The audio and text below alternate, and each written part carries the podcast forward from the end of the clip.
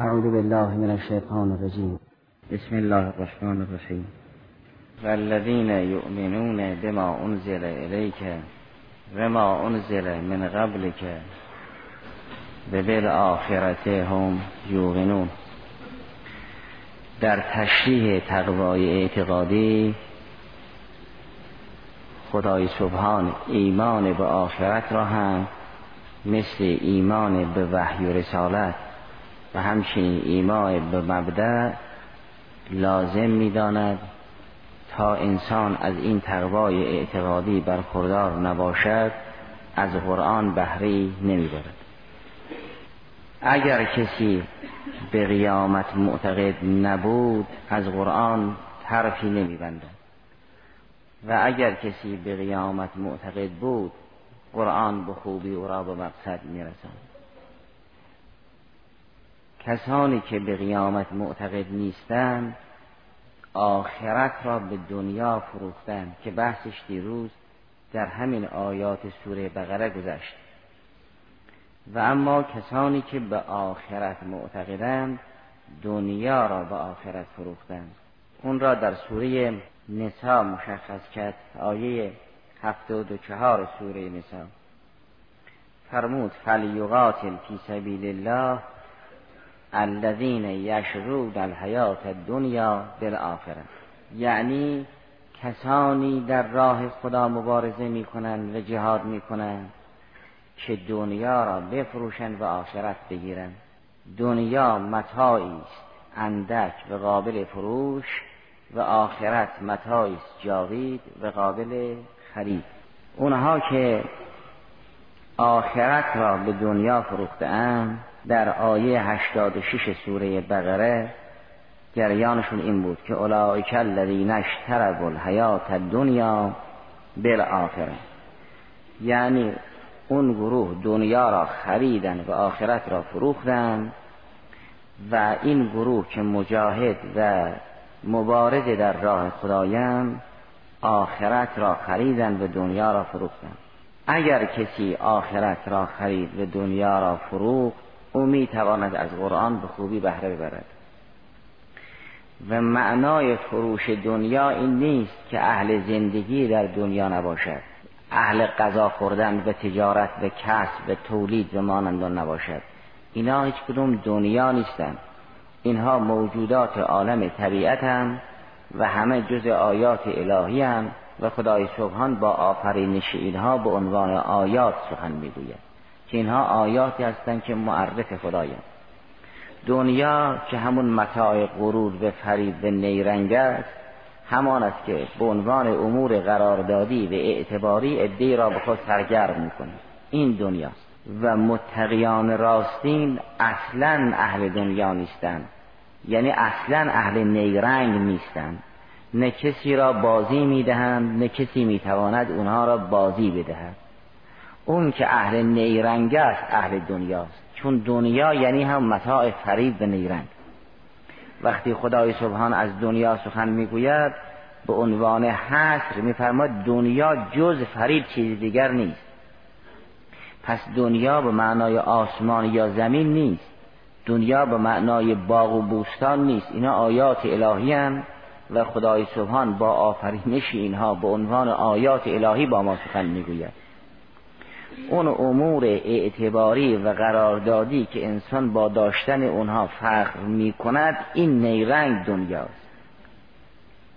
و اگر کسی دنیا را فروخت می تواند در راه خدا مبارزه کند. شرط جهاد فی سبیل الله این است که انسان دنیا را بفروشد و آخرت بگیرد. تنها این گروه هم که می توانند مبارزه کنند. فل یقاتل فی سبیل الله الذین یشرون الحیات الدنیا بالآخره.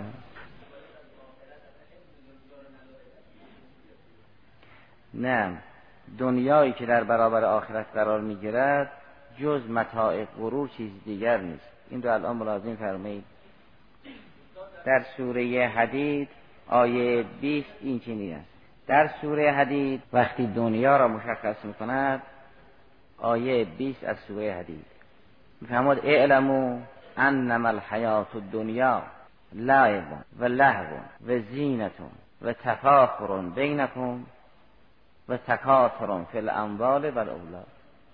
دنیا این پنج مرحله در دوران نوزادگی بازی کرد که با اسباب بازی نوزاد سرگرم بازی می‌کنه. این دوران لعب است که دوران نوزادگی و از دوران نوزادگی که به در آمد به دوران نوجوانی رسید دوران لحظه اهل سرگرمی. وقتی به دوران جوانی رسید به مرحله زینت و آراستن و بربر کردن لباس خوب و مانند اون می‌پردازد. وقتی از این مرحله گذشت به مرحله کهولت رسید سن از چهل بالا رفت. دیگر خیلی به خود نمی‌پردازد که لباسهای خوب و فاخر در بر کند به بیاراید ولی به تفاخر سرگرم است. پست و مقام و جاه و القاب و امثال ذالک سرگرم. از این مرحله که گذشت که دیگر سمتی در جامعه ندارد لقبی از جامعه دریافت نمی کند پستی را ندارد به تکاسر می پردازد منم که اینقدر نوه دارم منم که اینقدر مال دارم منم این که اینقدر اعتبار دارم به تکاسر می پردازد تکاسر در اموال اولاد. پس دنیا بیش از این پنج بخش نیست. و همه این مراحل پنجگانه مضموم است. دوران لعب است و لهو است و زینت است و تفاخر است و تکاسر بیش از این نیست. اونگاه فرمود که مثل غیث دنیا مثل مثل بارانی است که اعجب الکفار نباته. بارش باران اول کشاورز را در شگفت میاندازد که چگونه بعد از بارش چه باران این مزرعه سبز خرم شد. اونگاه ثم یهیجو یک هیجان پیش میآید در فصل خزان. فتراه مصفرن. همین نبات و گیاه زرد می شود ثم یکون حتاما وقتی که زرد شد به صورت اون علف پژمرده بیرون از رده درآمد اون را میگن حتام که بعد از درو کردن مزرعه همونها میماند به صورت کاه. این دنیا. پس دنیا صدر و ساقش مشخص است. از لعب شروع می شود که دوران نوزادگی و به تکاسر ختم می شود که دوران سالمندی. که همش لحو است. اما و فی آخرته عذاب شدید که بخش جهنم است. و عدهای برای ترک از عذاب اطاعت می کنند و مغفرت من الله که بخش بهشت است عدهای برای شوق بهشت اطاعت می کنند و رزوانون که تحصیل مقام رضا که این فوق خوف از جهنم و شوق به بهشت است که احرار خدای سبحان را برای مقام رضا عبادت می‌کنند اونگاه در پایان فرمود و مل حیات دنیا الا متاع غرور. دنیا جز نیرنگ چیز دیگر نیست. دنیا غیر از طبیعت است. غیر از این نشعی که فعلا ما در زندگی می‌کنیم. زمین دنیا نیست آسمان دنیا نیست دریا و صحرا دنیا نیستند. تجارت و کشاورزی و دامداری و تولید و صنعت و امثال ذالک دنیا نیست. اگر کسی اینها را در راه صحیح مصرف کرد الکاسب و حبیب الله اینه که دنیا نیست. دنیا همون بازیچه دوران کودکی و تکاسر دوران سالمندی. این جز نیران چیز دیگر نیست. این که المؤمنین سلام الله علیه فرمود من دنیا را طلاق دادم اهل دنیا نیستم. یعنی نه دوران کودکی اهل لهو لعب بودم نه در دوران کهولت اهل تفاخرم و در دوران سالمندی اهل تکاسر وقتی از امام ششم سلام الله علیه سوال کردن امام هفتم کیست بعد از شما کی به مقام شامخ امامت می‌رسد؟ حضرت فرمود من لا یلهو ولا یلعب. کسی که اهل بازیچه نیست. در این حال امام هفتم موسی بن جعفر علیه السلام وارد شد در حالی که بچه چند سالی بیش نبود. و یک گوسفند و بره هم در اختیار حضرت ابی ابراهیم امام کاظم سلام الله علیه بود. همین که امام هفتم سلام الله علیه با این وضع کودکان وارد شد به این گوسفند فرمود اسجدی لرب بکه. اونگاه امام ششم سلام الله امام هفتم را در بغل گرفت فرمود به ابی من لا یلهو و لا یلغب. پدرم فدای بچه ای بشود که او اهل لهو لعب در کودکی می‌فهمد که با گوسفندم چه سخن بگوید. این اصلا اهل دنیا نیست. کسی که اهل بازی چه نیست اهل دنیا نیست. دنیا جز نیرنگ چیز دیگر نیست. هر کسی را با یک نیرنگ فریب می‌دهد. ماها را با القاب فریب می‌دهد که چه لقبی را برای ما گفتن انسان اگر بخواهد ببیند اهل دنیاست یا نه ببیند با لقب فریب می‌خورد یا نه. نیرنگ در او اثر می‌گذارد یا نه. بعضی ها فقط در دنیا زندگی می‌کنن بعضی اصلا اهل دنیا نیستن بعضی هم گاهی گرفتار دنیا می‌شوند. خلط و عملا صالحا و آخر سیعا وگرنه نه کشاورزی دنیاست چون از ذرا و کنوز الله نه دامداری دنیاست نه تولید صنعت دنیاست اینا همه شعون مختلف کسب است که الکاسب و حبیب الله. جنایت دنیا هم در همین پنج بخش خلاصه می شود. یا به تفاخر است یا به تکاسر چیز دیگر نیست. اینها ابزار نیرنگ است. با وسیله اینها انسان فریب می‌خورد یا دیگران را فریب می‌دهد. بنابراین دنیا از اون جهت که دنیا جز نیرنگ چیزی دیگر نیست. اگر حساب دنیا از نشعه طبیعت جدا شد اونگاه روشن می شود که چرا دنیا را به تفصیل در پنج بخش تقسیم کردن؟ و این پنج بخش جمعبندی کردن و گفتن جز نیرنگ چیزی دیگر نیست. و از اون طرفم به ما گفتن بگویید ربنا آتنا فی دنیا حسنه و فی الاخرت حسنه به ما آموختن که در این حیات از خدا حسنه طلب بکنیم. بزرگان را هم که معرفی می‌کنن میگن بزرگان کسانی هستند که در دنیا صفوت الله هم در آخرت صفوت الله هم مانند دست ابراهیم سلام الله علیه و دیگران. بنابراین دنیا چه مضموم است همون امور اعتباری و قراردادی است و این غیر از نشعه طبیعت است که انسان با پشت سر گذاشتن نشعه طبیعت به عوالم دیگر می رود آیه بیست سوره حدید صدر و زیل دنیا را تبیین کرد که دنیا از بازیچه شروع می شود به تکاسر ختم می شود این را اهل بیت طلاق دادن که فرمود لا رجعت لی فی که ابدا. نه دنیا یعنی نشعه طبیعت را نه دنیا یعنی حکومت به خلافت را. قبلا به رسید همونطوری که در دوران باغداری امیرالمؤمنین سلام الله به دنیا خطاب شد بود من تو را طلاق دادم. اون وقتی هم که فاتحانه از شمشیر مبارکش خون میچکید وارد بسره شد در بیت المال رو باز کرد طلا و نقر را دید اون وقت هم همین حرف زد. در وقتی که به عنوان فاتح وارد بسره شد اون وقت هم فرمود من دنیا رو طلاق دادم. معلوم می شود جنگ کردن کشتن در راه خدا کشته شدن در راه خدا این هیچ کدوم دنیا نیست. دنیا همون متاهای نیرنگ است که انسان گرفتار لهو و لعب و زینت و تفاخر و تکاثر بشود دار و صدق برای کسی که خوب را بشناسد. در همون بیانات هست علی سلام الله دارد که این نشعه جای بسیار خوبی است برای آدم عاقل. شما فریب می‌خورید. اون شما را فریب نداد. این رو در چند بخش نحوه بود که شما خود را فریب دادید. او ما غرت کن او شما را فریب نداد. او اگر فقط دیبایی ها را به شما نشون می‌داد زشتی ها را ارائه نمی‌داد او شما را فریب می‌داد.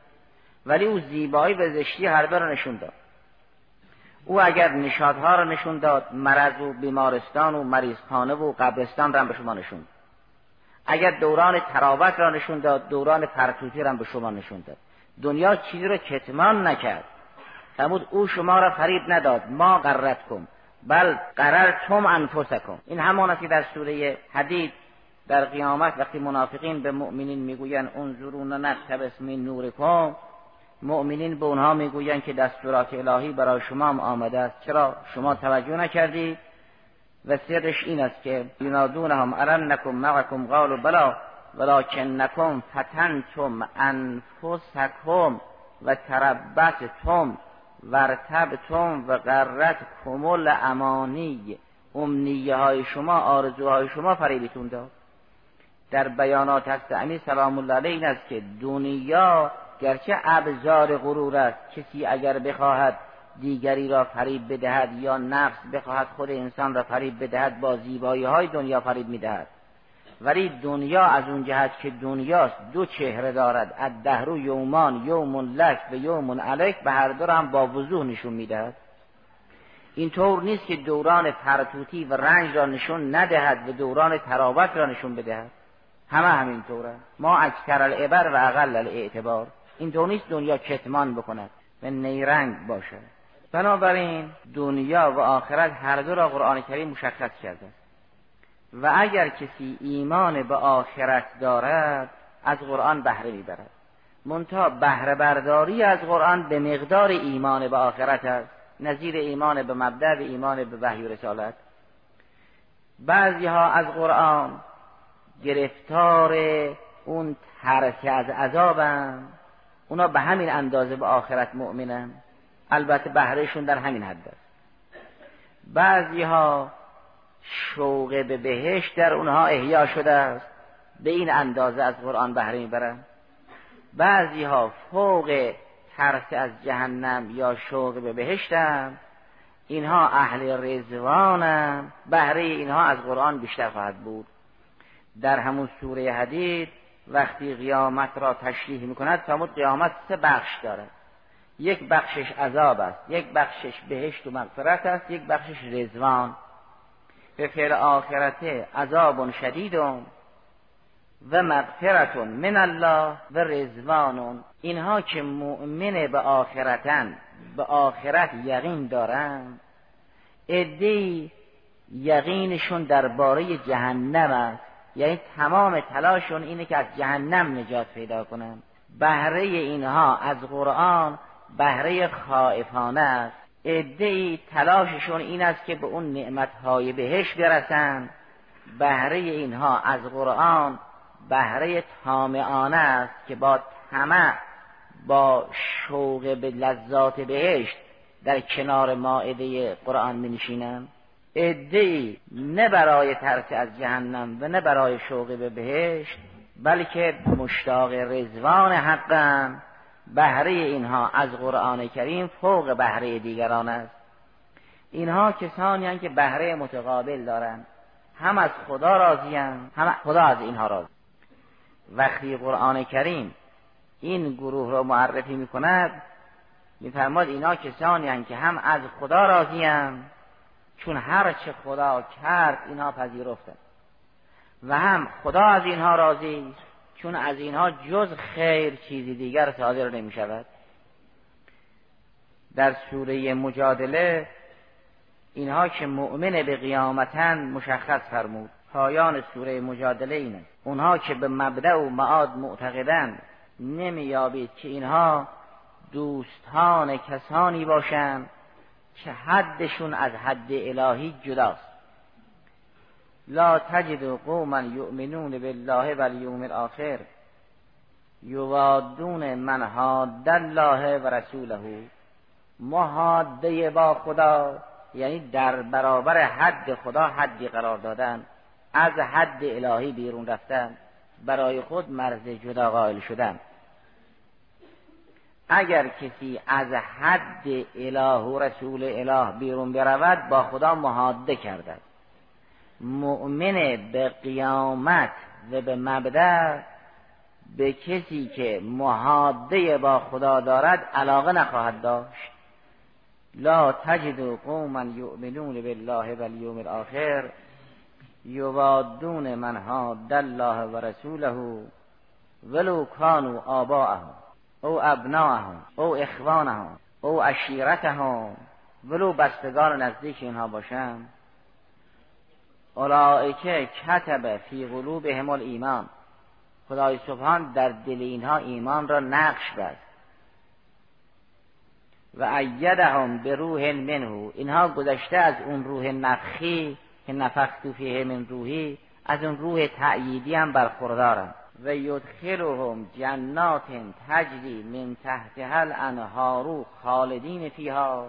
که این همون جنت ظاهری است. اونگاه از این مرحله بالاتر. رضی الله عنهم و رضوا عنه.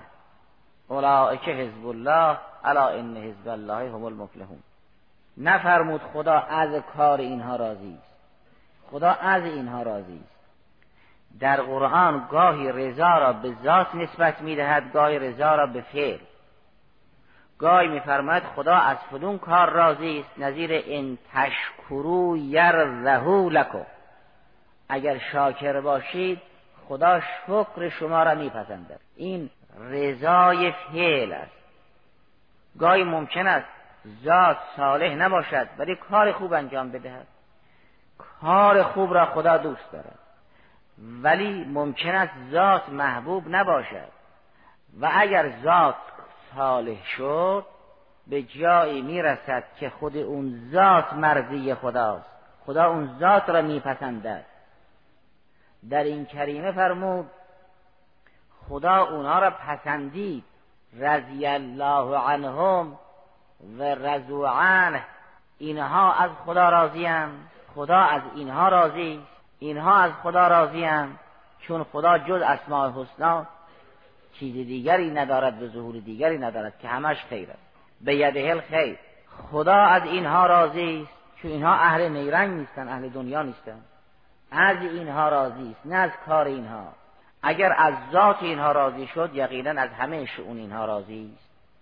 این رضی الله عنهم و رضوان باعث فلاح اینهاست که فرمود که حزب الله الا ان حزب الله هم المفلحون. با این قیاس با این صغرا و کبرا استنتاج کرد که اینا حزب الله هم حزب الله مفلح است پس اینا مفلح اگر کسی به این درجه رسید ذاتش را خدا میپسندد. نه تنها کارش مرضی خداست. بله؟ کفار هر چه که می‌کشن محصول کار خودشونه. صبح اون پارچه ای که لباس درست می‌کنن و بر پیکر اونها میپوشانن تار و پود اون صبح و پارچه را کافر با دست خودش بافت ثواب هم از همین باب است. یعنی انسان پارچه ای را در بر می‌کند که تار و پودش را نخش را خودش ببافد. همون هر صبح بل کفار ما کانو یفعلون. هر چه که اونها میپوشند محصول کار خودشونه. ولی درباره مؤمنین ممکن است بعضی از مؤمنین کارهایی داشته باشند که کارهای اونها خوب باشد و اما ذاتشون به اون درجه صلاح نرسیده باشد که خدا ذات اونها رو بپسنده. این که فرمود؟ و بالآخرت هم یوقنون. معلوم شد که آخرت در برابر دنیاست و دنیا نیرنگ است. ولا غیر و چیزی که نیرنگ است.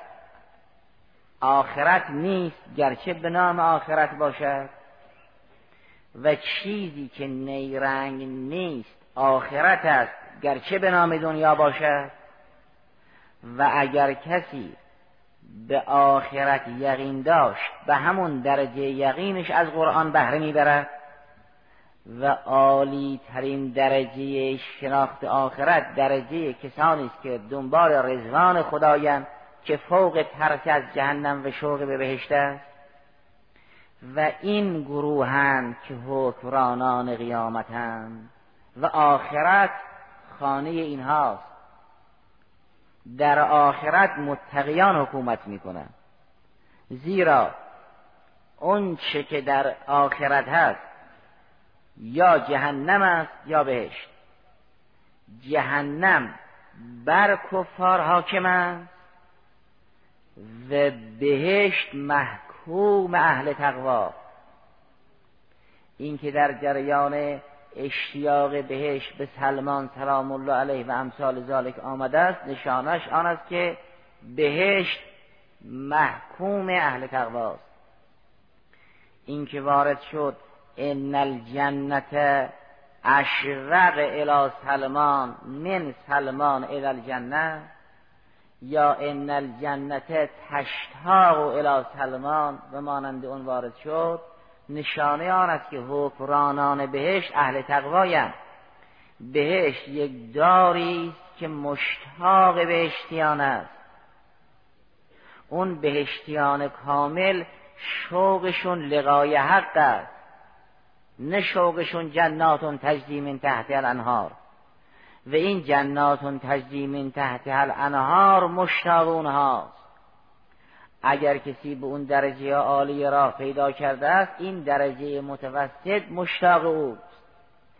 هدف بهشت آن است که به لقای سلمونها برسد.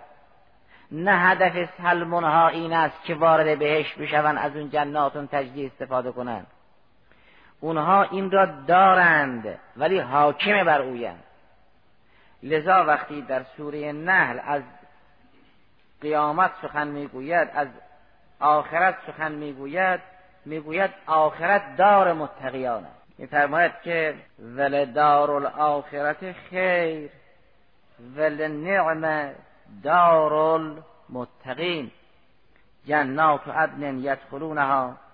تجری من تحتها الانهار لهم فیها ما یشاؤون کذالک یجزی الله المتقین.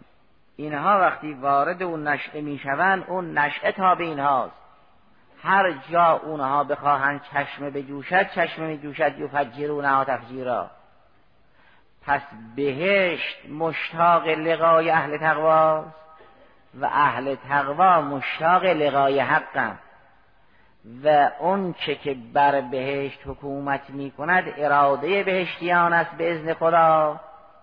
و اینها کسانی هستند که با بسم الله همه کارها را در بهشت انجام می‌دهند. دعواهم فیها سبحانک اللهم و تهیتهم فیها سلام و آخر دعواهم ان الحمد لله رب العالمین.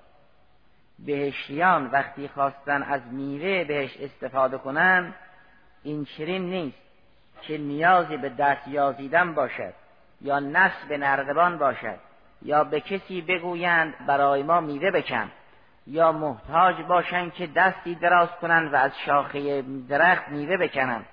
همین که گفتند سبحانک اللهم میوه برای ناظر است.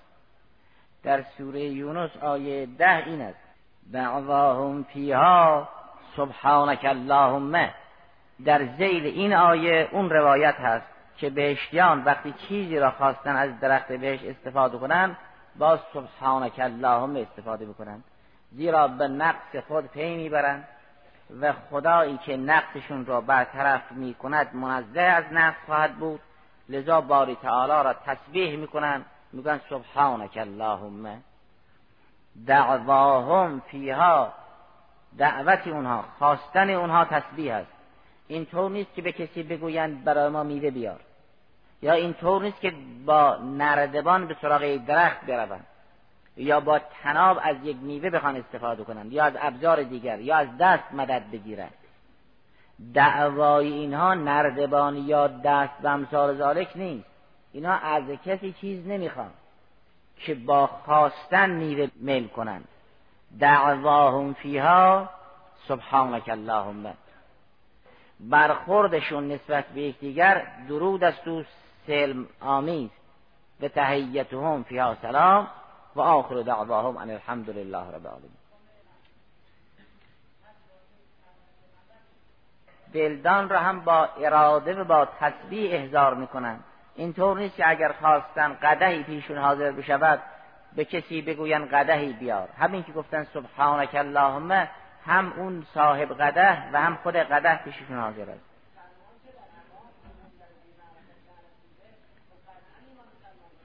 البته این یا خوفن به نار است یا شوقا الجنه. اما اون کسی که ورزوان من الله هدف اوست او به مرحله عالیه تقوا رسیده است که قیامت دار اهل تقوا است. الحمد لله رب العالمین.